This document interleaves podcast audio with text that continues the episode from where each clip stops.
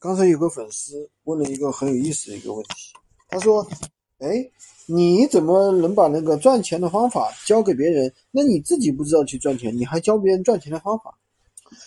嗯，这种的话，他说你肯定是割韭菜的。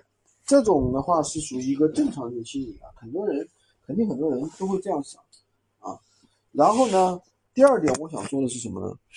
就是有一个基本的一个观点，闲鱼。赚钱这个事情是赚钱，但是呢，我把这个赚钱的方法教给别人，但但是我去教教课这件事情，其实是比闲鱼卖货本身更赚钱的一件事情。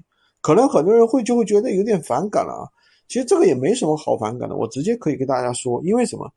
因为每个人都是要生活生存的嘛，对不对？那我不可能无偿的去做一些事情，对吧？当然，第二个观点就是什么很重要的，就是闲鱼，我在教大家卖货，但是并不代表我在教大家卖货赚钱，但是并不代表卖货赚钱本身这件事情是假的，对吧？卖货赚钱这件事情本身是真的啊。当然了，不是说你不是说一下子要怎么样，像那些人，有些人给你造梦，一下子可以赚个几万、几十万那种，就不要去信了啊，没有什么意义，都是割韭菜的，对吧？现在。抖音上面也有很多什么什么学院啊，对吧？我就不好提人家的名字了，这样就不好。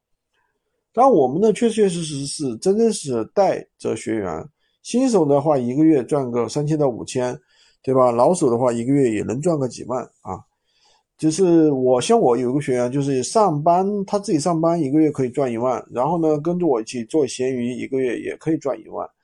这种状态我觉得非常不错啊，对不对？相当于自己有个双收入嘛，不是挺好的嘛？万一疫情来了，自己也可以有备无患呀，好吧？今天就跟大家讲这么多，喜欢军哥的可以关注我，订阅我的专辑，当然也可以加我的微，在我头像旁边获取闲鱼快速上手笔记。